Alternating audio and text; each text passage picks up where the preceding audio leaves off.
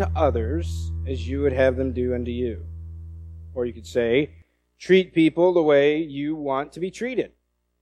You could also say, don't do to someone else what you don't want done back to you.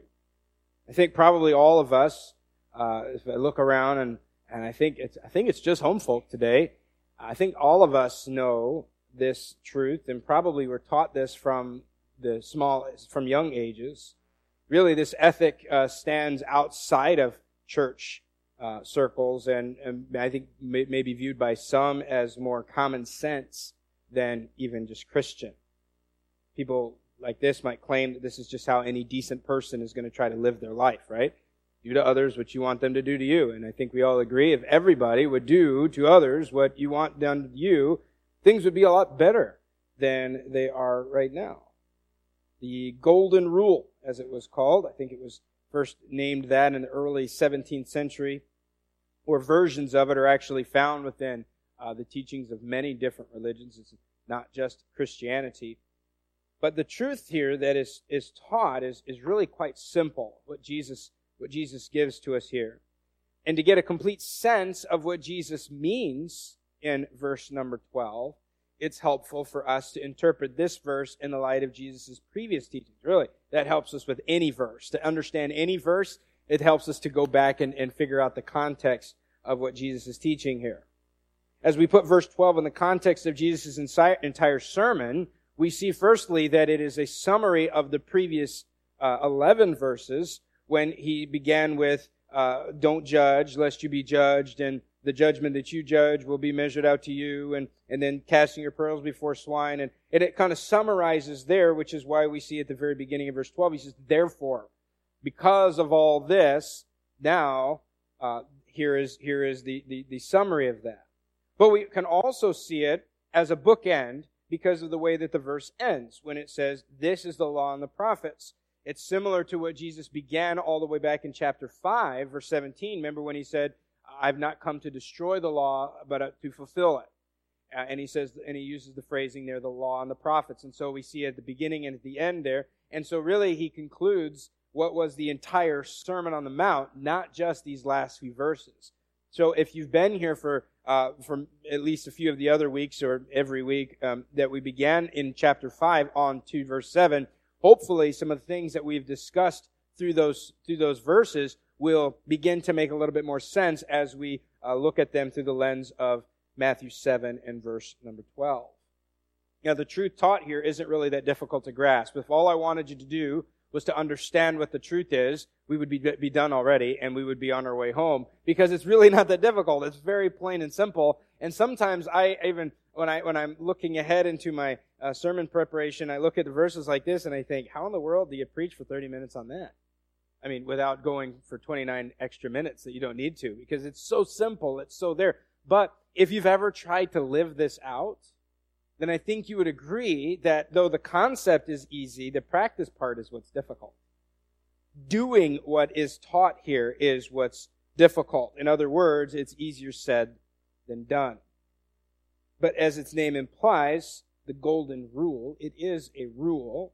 It is a command God gives us. And as a command, it is important that we obey it. So this morning, I don't think that I need to try to teach you what this means as much as take a few uh, statements and try to highlight some of the the implications of this verse. So if you're following along your notes, you'll see there uh, five important elements of the of the golden rule. Let's look at them together. Firstly, Jesus' command is all encompassing. And we see it as we read through the language there. Therefore, all things, whatsoever you would do, you would that men should do to you. This is, it means it applies to everyone in everything and for every day. Jesus said, in everything or in, in whatever way you want to be treated, treat others that way. Uh, this, this command is for everyone in, in two ways. First, in that it pertains to each and every one of us. No Christian is exempt. No exclusions apply.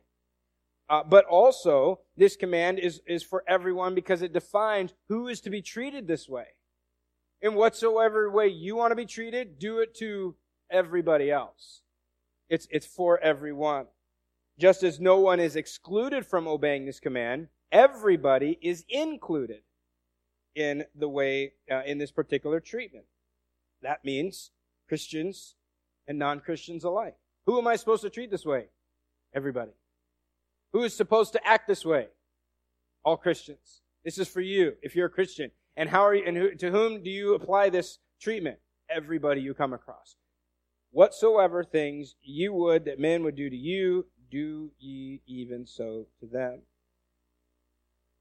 The present tense of the action here reminds us that this commandment applies each and every day. This is not one, this is not a one-time thing. Well, yesterday I was a good, I did my good deed for the day. You ever heard people say that? Did my good deed for the day. Well, technically we're supposed to do good deeds all day, every day. We're supposed to treat everybody the way we want to be treated all day, every day. No exclusions apply. Secondly, Jesus' command, if you're following there, is not teaching us to treat people as they deserve to be treated. Pastor Sears mentioned this in, in the prayer. That this is not telling us that uh, we should treat people the way that they should be treated. So that means treat the good people good, and treat the nice people nicely, and treat the bad people badly. It doesn't say that. If we treated people the way that we think they deserve to be treated, you know what would happen? Today, we'd be great with people. We'd love each other, we'd bless one another, and tomorrow, we'd hate and curse each other. Because we all offend. Because we all do things that, uh, that offend one another. Uh, James wrote that in many ways, in, in, in, in many areas, we offend all. In, in uh, Solomon wrote in Ecclesiastes 7, surely there's not a righteous man on earth who does good and never sins. The psalmist wrote in Psalm 130 that if God were to keep a record of sins, who could stand? And while sin is, is all sin against God, it's all disobedience to God, much of the sin that you and I are guilty of is things that we do to one another. A lot of the sin, more than, more than half of the Ten Commandments have to do with my relationship with other people. And so, although 100% of my sin is disobedience to God, most of the sin that we commit are sins that we commit to one another. And so, uh, that's, that's, that's how it is for all of us. Every single one of us sin against each other and we offend each other. We hurt each other's feelings. We rub each other the wrong way. However you want to say it. We all do it to each other. And if we treated everybody the way we were to be treated, this morning, some of us wouldn't be here. We would, uh, some of us would be in jail for the things that we did to the rest of us. Because uh, we don't deserve, uh, we don't always deserve good treatment. But that's not what Jesus tells us here there. Uh, I like this uh, quote that I read, I read from John Calvin. He said that men knowingly and willingly trample justice under their feet, while every man uh, rigidly demands that it be maintained towards himself. Thought about that, and you know, when it comes to the way that people treat us, when it comes to the way that people treat me, I am very clear on how I expect you to treat me. I want you to love me. I want you to like me. I want you to laugh at my jokes. I want you to do things for me. I want you to remember and things that are important to me. I don't want you to do things that irritate me, and you're the same way. We are all very clear on how we like to be treated. What is a little bit unclear sometimes is the best way to treat other people. And, and, but though I am unsure of the best way to treat other people, I am always definitely clear on how I want to be treated. And Jesus says, well, just treat everybody that way. Don't worry about how they should be treated. Worry about how they will be treated based on how you want to be treated. Jesus said, this is, this is how we live our life. Whatever you wish that others would do to you, that's what you should do to other people. And this is very helpful because we've just been reading that we judge unfairly. And although we judge unfairly, there are those whom we must recognize as unworthy or un, unreceptive to our certain treasures.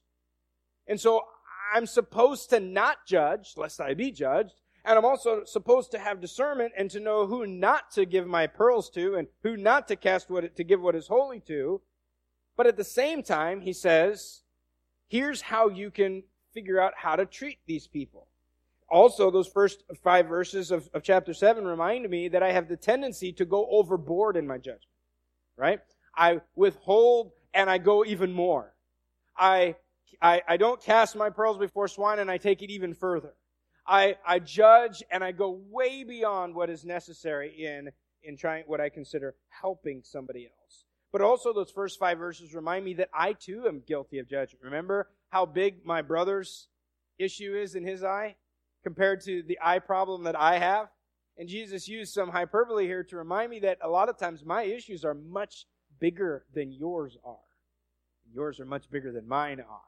And if we were to, if we were to really be honest with ourselves, it would, it would show us that we are guilty of judgment.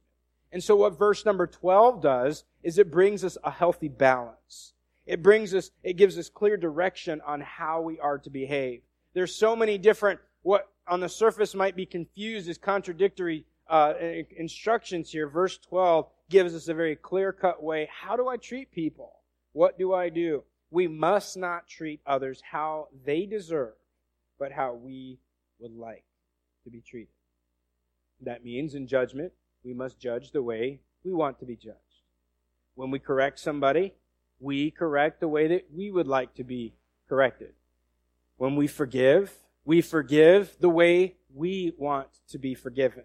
When we show mercy, when we show love, when we show kindness, whatever you want people to do to you, do it to them that way.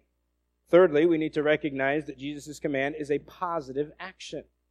I mentioned earlier that this ethical behavior is found within many different religions. But what's common, though, if you read through them, uh, that you see it in a negative or in a passive form, meaning a lot of times it shows up as don't do to people what you don't want done to you. You see how it's negative in that way. It's not the positive do unto others, it's don't do what you don't want done to you. But uh, one writer wrote, uh, Robert Mounce wrote this In its negative form, the golden rule could be satisfied by doing nothing. The positive form moves us to action on behalf of others. For instance, so, so simply put, if this command were a negative command, don't do to others what you don't want done to you, then we could obey simply by doing nothing. All I got to do is leave you alone, and I've and I've fulfilled the great command. I've fulfilled this this commandment of the golden rule. But that's not what Jesus says. Take for instance Jesus' example of the good Samaritan. Remember that parable? The priest and the Levite who passed on they didn't hurt the man. They didn't do anything bad to the man, but they didn't help him. They weren't the ones who robbed him, but they weren't the ones who came to his aid either. The hero of that story was the Samaritan. And he was the one who actually did something to help the, the wounded traveler. And Jesus' command here is not just stressing the importance of the absence of evil, but also the presence of that which is good. Now we have to be aware that this is potentially going to be a one-sided behavior. Uh, the Samaritan here in the story, he had no guarantee, firstly, that the man would appreciate all he had done for him. And he had no guarantee that should the roles reverse, he would be treated the same way by whom we can assume is a Jewish, was a Jewish traveler. And the Good Samaritan knew these things, and yet he would, he still was willing to help. Now, we always assume that the traveler was a Jew, and I don't, I don't think that that's a, a far stretch to, to feel that way, uh, to show that the, the extreme, uh, uh, the extreme uh, measure of help that he offered a Samaritan offering a Jew. Uh, but the, the, if, if the man was a Jew in the story, the Good Samaritan would have known this and known that he had a, an extreme dislike of all things Samaritan. And yet, despite that, despite the fact that he might not receive appreciation, despite the fact that he might not get what he gave, he still offered his help. And Jesus tells us this. He doesn't say, don't do to others so that they will do to you. The fact Jesus makes no mention in verse number 12 or in any of the, uh, the couple of verses around us how others are going to respond to me when I behave this way, but he has given us a clue uh, in a few verses earlier on how we can expect to be treated. What's the type of treatment that we can anticipate when we follow verse number 12? Well, back in chapter 5, Jesus said that we can expect to be persecuted for our righteousness' sake. He told people, he told us that people are going to revile us, they're going to slander us, they're going to persecute us as we try to make peace with them. As we pray for them, they're going to attack us. There are those, he said in verse 39, who are going to slap us on the cheek, right? And we know that the, the, the, teaching is to turn the other cheek. And you know why it's so difficult to turn the other cheek? Because of the real danger that they're going to slap that one too. We don't want to do those things. It, it, it, it, fights against us, and we know these things. People are going to take advantage of our generosity and our kindness and our mercy, and they're going to mistake it for weakness. Earlier, Jesus told us to love both of our neighbors and both our uh, uh, uh both our neighbors and our enemies. We are to uh, do good, show kindness, be generous to all people, not just the ones that we love, but to everybody, and not so that we will receive it back from them, but as Jesus said, so that you may be the sons of your Father who is in heaven. Very simply put, we do this because this is how God's children are supposed to act. This is how God expects his children to behave. Verse number 12 is an indication of the children of God's behavior. Now imagine a world, if you will, in which everybody did what you wanted them to do. It's Father's Day, and so, so some of us, uh, you can, you know, you get a little bit extra spoiled on that day. Uh, Mother's Day is a little bit more of a difference from the normal routine, right? Because uh, dads, we usually get a lot of stuff done for us anyways. But uh, imagine if, if you woke up to a world in which everybody did it the way you wanted it done. That means that everybody was nice to you. Everybody cut you some slack. Everybody gave you the benefit of the doubt. People helped you when you needed it and gave to you when you were without. They loved you unconditionally and did their dead level best to get along with you. They made every attempt to reconcile with you when there was any division. Now imagine what the world would be like if everybody treated you the way you wanted to be treated. Jesus said, now go make that world a reality for somebody else. In fact, go and do it for everybody else. I mean, it's not too difficult to imagine what it would be like if everybody did it the way you, if everybody treated you the way you want to be treated. That's not difficult to imagine. What's difficult to do is to go and do that for somebody else. Treat those around you as you want to be treated. Be as kind to folks as you would want them to be to you. Not because this is a promise that you're going to receive kindness back, but because Jesus commands it. And it's because it's how God's children behave. But also, we see at the end of the verse, there's another reason why we are to act this way. He says that to do to others as you would do to do to uh, do unto others as you would have them do to you, for this is the law and the prophets, or because this is the law and the prophets. In other words, this sums up the entire Old Testament. The law, as many of you know, is uh, probably all of you know, is the first five books of the Bible, Genesis to Deuteronomy. Moses was the one recognized by Israel as giving them God's law. And so whenever the Bible talks about Moses, uh, as, as, a, as not as the man, but as, as, as giving you Moses or obey Moses, it's talking about what Moses taught us in Genesis through Deuteronomy. And the law is the rest of the Old Testament, the writings of men like Joel and Daniel and Jeremiah and Isaiah and many others. And so when we read about the law and the prophets, we're talking about what we understand as the Old Testament. Okay, now they, you know, they, that was the only testament they had then, so they didn't talk about the new or the old, they just had the testament, and they called it the law and the prophets. And so Jesus says that when we fulfill this command, we are actually fulfilling the entire Old Testament. This golden rule isn't really anything new that Jesus is presenting, and that's what he's trying to get across to them. This is not new with Christ. This is not the first time they're hearing this ethic taught to them. Because back in Matthew 5 17, remember the other part of that bookend where Jesus says, I didn't come to destroy the law, but to fulfill it.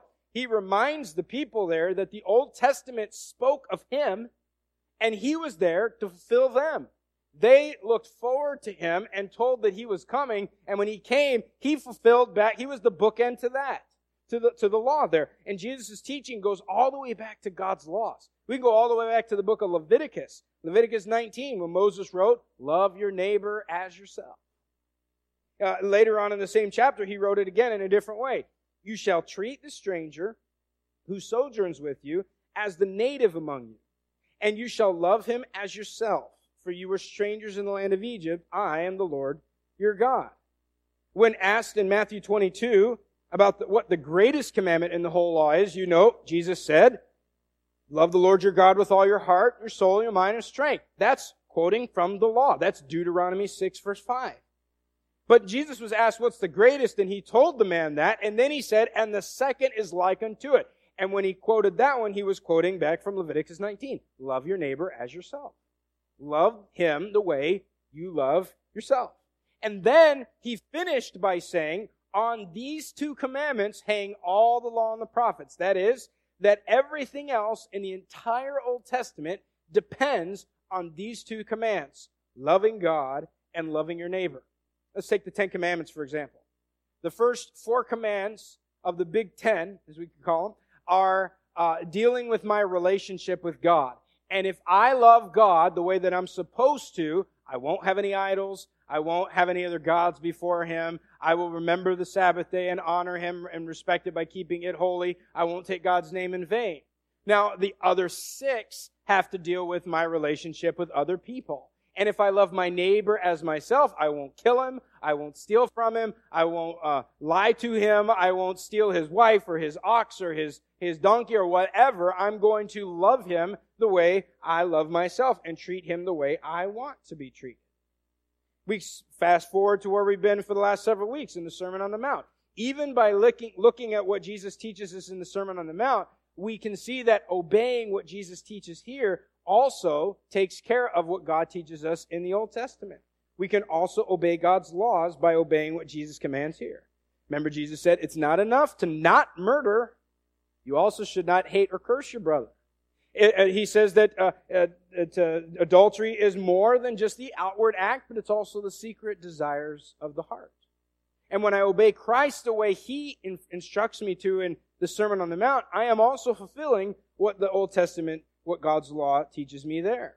And Jesus taught that we can avoid stealing and coveting by being generous givers, going above what is required. Remember what he said about oaths? Let your yes be yes and your no be no. And by simply saying yes or no, my neighbors can depend on me to always tell the truth. So, what Jesus is telling us here in this verse is to seek our neighbor's greatest good.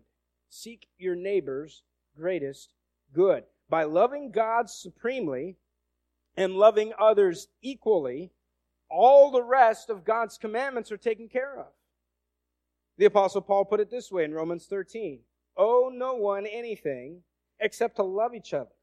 For the one who loves another has fulfilled the law. For the commandments, you shall not commit adultery, you shall not murder, you shall not steal, you shall not covet, and any other commandment are summed up in this word you shall love your neighbor as yourself. Love does no wrong to a neighbor, therefore, love is the fulfilling of the law. And that's in Romans 13, verses 8 through 10. But finally, as we come to this realization of the implications of this golden rule, we recognize the final aspect of it, and that is this loving my neighbor and loving God as uh, how loving my neighbor and loving God fulfills the law. It also helps me to realize that this command is going to need, I'm going to need some help. I need divine assistance. The business of loving everybody and showing good in every way and treating people exactly as I wish to be treated is not normal. I hope you figured that out by now. You don't do that naturally. You don't like to serve other people and treat them the way you want. We naturally take care of me. And then if it benefits me, I'll take care of you. But that's, that's how we are in our, in our normal state. And this is what Jesus is, is, is reminding us here. We require supernatural help. Remember, I, I, I shared with you the quote from Robert Mounce. He said, in its negative form, the golden rule could be satisfied by doing nothing. And if this was what Jesus really did require of us, is this, if this is all that Jesus required of us, then there might be a chance that we could satisfy it by maybe going and living up at the top of a mountain and isolating ourselves and being a hermit and never taking the chance at offending anybody or doing anything to, to anybody that I don't want done to me. And maybe then I can say, okay, I've satisfied the golden rule. But if we really think through that and we're honest with ourselves, uh, we don't have a good track record at following even the simplest commands, do we? Our first parents, Adam and Eve, they had one rule don't eat that piece of fruit, and they still couldn't do it. They still failed. The truth is, if all we had to do was not do what others don't want us to do to them, we probably would still fail. But as we recognize here, Christ's command is more than the absence of evil. It requires positive action. Craig Blomberg added on to Mounce's statement when he wrote Jesus' positive phrasing does remind us of the principle that we can never fully carry out Christ's commands. Jesus calls us here to be universal and constant do-gooders. Yeah, we can do it once in a while. I can do my good deed for the day, right? And I can feel good about myself. But what, if I'm going to follow Jesus' command here, I need to do it every day, all day, to everybody. It doesn't take a deep meditation of the truth here to even realize how impossible this is to do it on my own. Even as believers in Christ, we need God's help to obey His word. The further along the Christian journey that I get, the more I realize that I am just as incapable of pleasing God now on my own as I was before I came to Christ. Of course I couldn't please Christ on my own. I was far from Him. But even now I'm in Christ and I still on my own cannot please God. And that's the whole purpose of the law. And that's the whole reason that the law was given. It points us to Christ. It shows us our inability to perfectly obey or please God. That's why Paul wrote in Romans 7:13, it teaches us that through the commandment, sin might be become sinful beyond measure. Sin, uh, the law was designed to expose just how sinful we really are and how ina- unable we are to please God. Paul later describes the law as like a guardian, a schoolmaster, which was intended to keep us until Christ redeemed us. In other words, the law was given to drive us to Christ.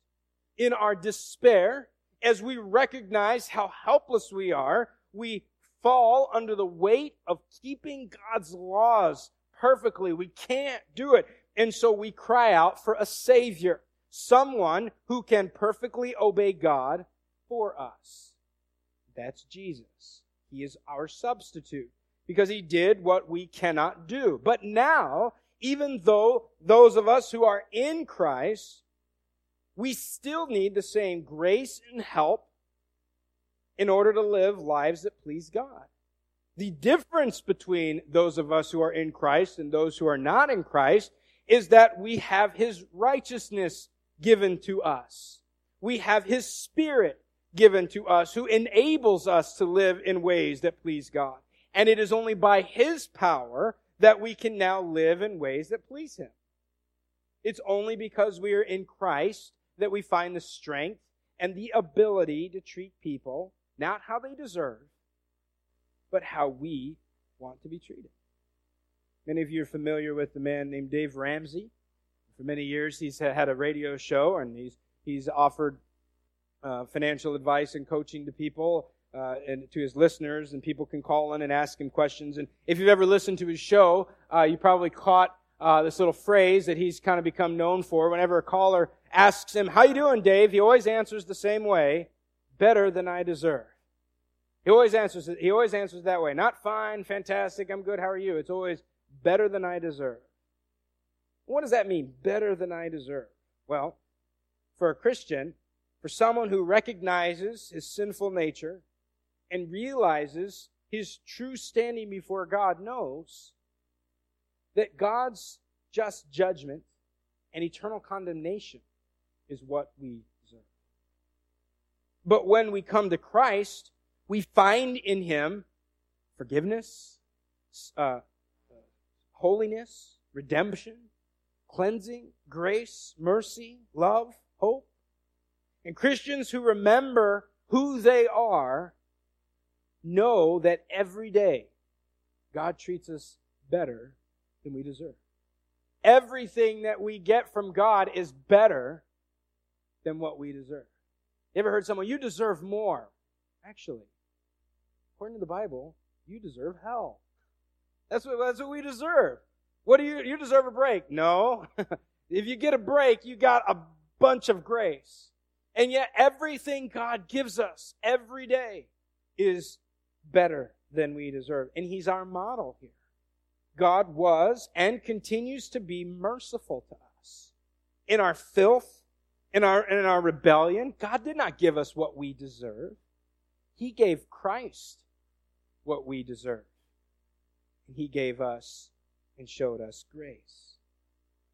No one gets mercy because they deserve it. And no one gets grace because they earn it. In fact, the very meaning of grace is that you don't earn it or deserve it. Yet day after day, we experience God's grace, His blessing, His love, His favor, and we realize that each and every day He does far more for us than we deserve. You see, God treats us so well that we've really come to expect it. We've really come to rely on it. And we, we count on Him for His faithfulness.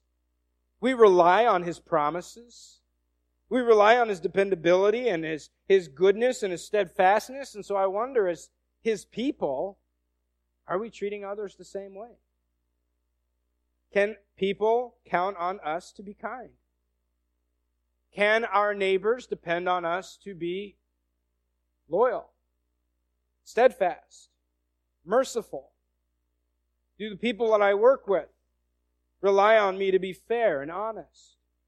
Because I think that everybody knows this is the best way to live.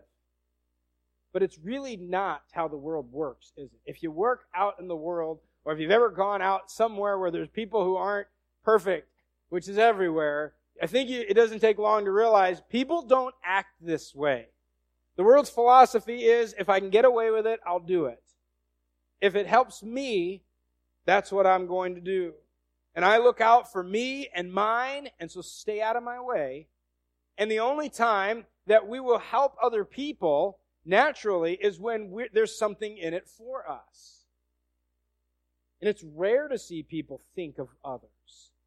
But it ought not be rare to see Christians act this way. This ought to be the norm. This ought to be the way that Christians behave every day. Because we have seen and continue to see every day how God does not according to what we deserve, but according to his great love. Psalm 103 says, He does not deal with us according to our sins, nor repay us according to our iniquities. But as a father shows compassion to his children, so the Lord shows compassion to those who fear him. For he knows our frame. He remembers that we are dust. So have we stopped and thought about God's kindness to us? Do we as children of God remember who we were? Who we still are? Have we forgotten how undeserving we are of his salvation? or of the gifts that He gives us so lavishly every day? Have we started to believe that we deserve salvation? We deserve to be Christian? That we somehow merited God's favor because of where we're sitting on Sunday morning at 11 o'clock? Or because we're not guilty of committing particular sins? It's when I remember who I am and who God is and how God treats me in spite of me. Shows me good when I don't deserve it. That's when I can turn to others and do unto them as I want to be treated. So notice the progression here as we as we conclude. There's a progression here. First, I look to myself. And I ask myself, well, how is how have I been treated? How do I like being treated? Well, I look at God. God treats me how, how does God treat me? He loves me. He gave himself for me. He ever lives to intercede on my behalf. He provides more grace than the sin that abounds in me. He offers new mercies every morning. And then I ask myself, well, how do I want to be treated? Uh, that's how God treats me. How do I want you to treat me? Well, I want you to be merciful when you correct me. I want you to help me without condemning me. I want you to love me I want you to not retaliate when I offend you. When I do something against you, I don't want your revenge. I want your forgiveness. I don't want you to lie to me or deceive me. I want you to be honest and open and transparent and real with me. I want you to be faithful to me. In my marriage, I want my wife to be faithful. I want my friends to be loyal to me. And in any broken relationship I have, I want you to reconcile with me. I want you to be willing to reach out and restore any broken fellowship that may have occurred. And so then I with this thought of how I want to be treated, then I look to other people and I try to treat them this way. I try to do this for them. I strive then to be merciful and just in my judgment. Being loved by my Father, I then both love my brother and my enemy. Uh, when, when others offend me, I try not to retaliate. I don't seek revenge. When I'm persecuted, I bless and respond with prayer. I'm open and honest with people, and I don't hide behind a mask of hypocrisy. I'm faithful to my spouse. I respect the, the institution of marriage as well as the commitment that I have made to God and that woman as well as the commitments that others have made to one another. And I seek to restore broken relationships in my life. When there is a rift between myself and another person, I take the first step and I'll reach out and try to reconcile with others. And that only happens in the third progression here. In doing these things, I look to Christ who enables me to live like this. Because I'm not perfect. I still sin. I still need God's mercy and His grace, but I don't need it just for myself. I also need it to offer to you and to those around me. There's nothing in me worth sharing other than Christ. Christ supplies what you need from me, and Christ supplies what others need from you. And so, we go to Him, we ask, we receive what we need. We seek and find the love that we need for others. We knock and the door is opened to us, and there we find the strength and the enabling from our Heavenly Father. It's our Heavenly Father who shows us daily how to love people and how to do good to those people who don't deserve it. He shows us in the way that He loves us and blesses us, even though we don't deserve it. So then, with my Father's help, I go out into the world and I try to show that same model of love and compassion to everyone around me. But it's only by His grace that I can do unto others as I would have them do unto me.